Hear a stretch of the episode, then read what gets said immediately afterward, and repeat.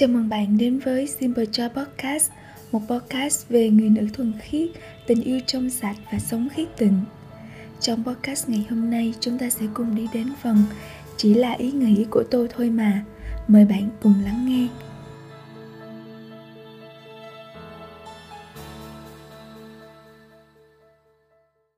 Tại sao những ý nghĩ lại quan trọng đến thế? Một trong những đặc điểm độc đáo mà con người có trong khi các loài vật khác không có là tất cả những hành động được thực hiện cách tự do thì luôn trải qua hai bước.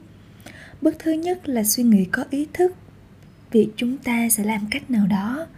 Bước thứ hai là thể hiện hành động theo cách ấy. Những bước này có thể diễn ra liền nhau đến nỗi chúng ta tưởng là xảy ra cùng lúc. Nhưng thông thường vẫn hầu như có một khoảng cách nào đó giữa suy nghĩ và hành động. Khoảng cách này là cần thiết để chúng ta lượng giá tất cả những ý nghĩ xuất hiện trong trí mình và xác định những hành động nào tốt phải làm và hành động nào không tốt. Chẳng hạn, nhiều người hễ cứ nổi giận là muốn bóp cổ người khác. Những người hành động kiểu như vậy thì rất dễ vào tù.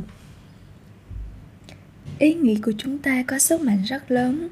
Mỗi ý nghĩ chúng ta là một gợi ý hành động. Một số ý tưởng gợi cảm hứng cho chúng ta sáng tạo. Một số ý tưởng thúc đẩy chúng ta giúp đỡ người khác. Có những ý tưởng giúp chúng ta hiểu được chính mình hay người khác. Giữa tư tưởng và hành động của chúng ta có mối dây liên kết mật thiết. Chẳng hạn, chúng ta có thể giận ai đó và rồi nghĩ rằng cuộc sống của mình sẽ dễ chịu hơn nhiều nếu người ấy không có mặt ở đó nữa. Đa số những người lành mạnh sẽ xua đuổi ý nghĩ đó và không làm gì cả.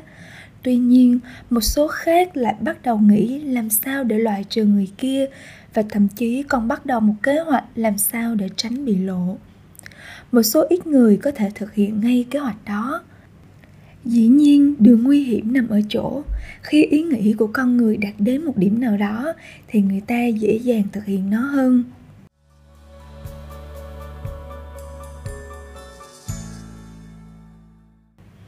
Sự thanh khiết trước tiên và trên hết là về những gì chúng ta làm trên thân xác mình liên hệ tới tính dục bởi cách hành động của mình.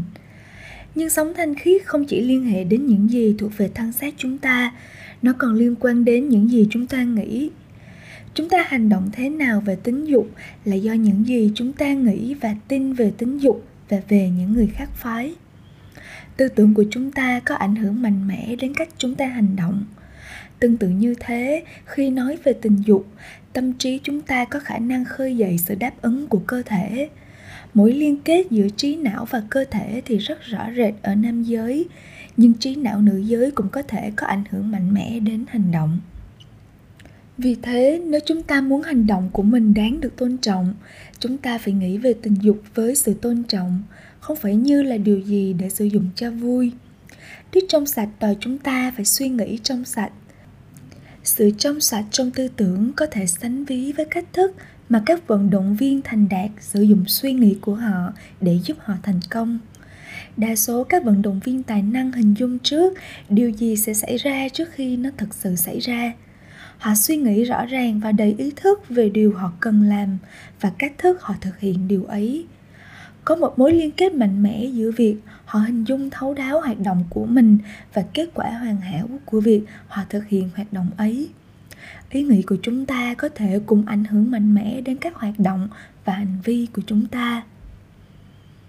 Một chia sẻ thực tế. Trong giai đoạn Ted và Sandy hẹn hò với nhau, họ quyết định để dành việc quan hệ tình dục cho đêm tân hôn. Suốt thời thiếu nữ, Sandy đã cố gắng giữ tư tưởng trong sạch về tình dục. Nhưng Ted thì lại để cho tâm trí tuổi mới lớn của mình luôn nghĩ rằng tình dục là một cuộc chinh phục mà anh sẽ đạt được trong hôn nhân.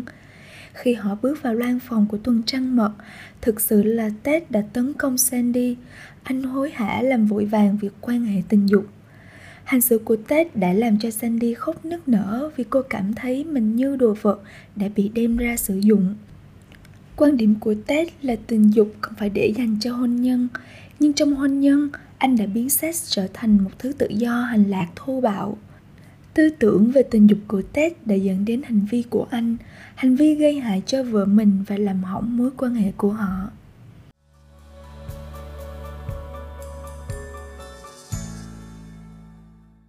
Các bạn đừng bối rối, những người thanh khiết vẫn có những tư tưởng về tình dục, nhưng họ không để cho những tư tưởng này dẫn đến những ý nghĩ hay hành động không lành mạnh. Hãy xét ba yếu tố quan trọng về sự trong sạch trong tâm hồn. Trước hết, tâm hồn trong sạch hệ tại ở cách chúng ta nghĩ về người khác. Nếu đức trong sạch liên hệ đến việc tôn trọng tình dục đến mức chỉ thực hành tình dục trong hôn nhân, thì chúng ta chỉ nên tư tưởng về tình dục với người mà ta sẽ kết hôn. Tuy nhiên, quyết định này gặp nhiều thách thức vì nền văn hóa của chúng ta hiện nay đầy dẫy những hình ảnh khiêu dâm và những quảng cáo hướng chúng ta đến chỗ phải nghĩ đến tình dục trong nhiều tình huống. Đức trong sạch mời gọi chúng ta nghĩ về người khác như những con người, chứ không phải là đồ vật đem đến cho chúng ta khoái lạc. Khi chúng ta nhìn những người khác phái như những đồ vật phục vụ tình dục, chúng ta rơi vào tội dâm ô. Sống trong sạch nghĩa là tránh dâm ô bằng cách luôn nghĩ về người khác cách trong sạch và tôn trọng. Thứ hai, sự trong sạch trong tâm hồn chịu ảnh hưởng bởi điều mà chúng ta cho phép tâm trí mình nhìn thấy. Câu cách ngôn đáng nói ở đây là nhập rác vào thì sẽ ra rác. Nếu chúng ta đổ đầy tâm trí mình những hình ảnh khiêu dâm, phim dành cho người lớn và những chương trình truyền hình phô bày tình dục như là lạc thú thể xác thuần túy, chúng ta sẽ thấy khó mà suy nghĩ về tình dục với sự tôn trọng. Người ta nói rằng đầu óc chúng ta có thể chứa hết mọi hình ảnh và mọi thứ chúng ta nhìn thấy hay cảm nghiệm, kể cả từ lúc chúng ta còn trong bụng mẹ. Chúng ta chỉ mất khả năng tìm lại những điều ấy, chứ không mất chính những điều ấy trong tâm trí mình. Sống trong sạch có nghĩa là biết chọn lựa những hình ảnh tình dục nào và những thứ tư tưởng nào để cho phép chúng đi vào trong đầu óc của chúng ta. Thứ ba, cách thức chúng ta xử lý những hình ảnh tình dục đã xâm nhập vào tâm trí chúng ta cũng là một phần của sự trong sạch trong tâm hồn. Quả thật, tư tưởng tình dục bộc phát là một vấn đề lớn đối với một số người hơn là đối với những người khác. Và thường đàn ông phải chiến đấu chống lại điều này nhiều hơn phụ nữ. Nhưng những cám dỗ trong tư tưởng là một vấn đề cho hầu hết tất cả chúng ta ở một thời điểm nào đó trong cuộc sống. Những tư tưởng không cố ý cũng là một phần của bản tính con người và không phải là điều chúng ta có thể kiểm soát được. Có một mối liên kết chặt chẽ giữa điều bất ngờ ập vào tâm trí chúng ta và điều chúng ta tự cho phép mình được nhìn xem. Vì thế mà theo nghĩa đó, chúng ta có thể hạn chế những tư tưởng về tình dục bằng cách hạn chế việc xem những hình ảnh tình dục. Tuy nhiên, ngay cả khi hạn chế như thế, chúng ta cũng không thể tránh thoát hoàn toàn. Tư tưởng tình dục ngẫu nhiên sẽ trở nên nguy hiểm khi chúng ta tiêu khiển với nó chốc lát và biến nó thành những ý nghĩ hạ cấp hay dâm ô. Những tư tưởng ngẫu nhiên thì ngoài tầm kiểm soát của chúng ta, nhưng những ý nghĩ sau đó thì ta có thể kiểm soát được. Sống trong sạch bao hàm việc không chiều theo cám dỗ, biến những tư tưởng ngẫu nhiên thành những ý nghĩ dâm ô.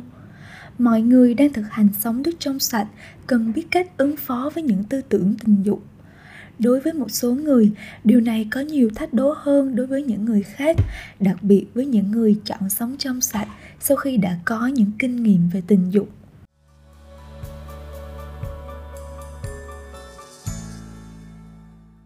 Ở đây, chúng ta có hai tư tưởng kết luận đặc biệt quan trọng. Thứ nhất, Thiên Chúa nhân từ đối với những nỗ lực chân thành của chúng ta để sống trong sạch.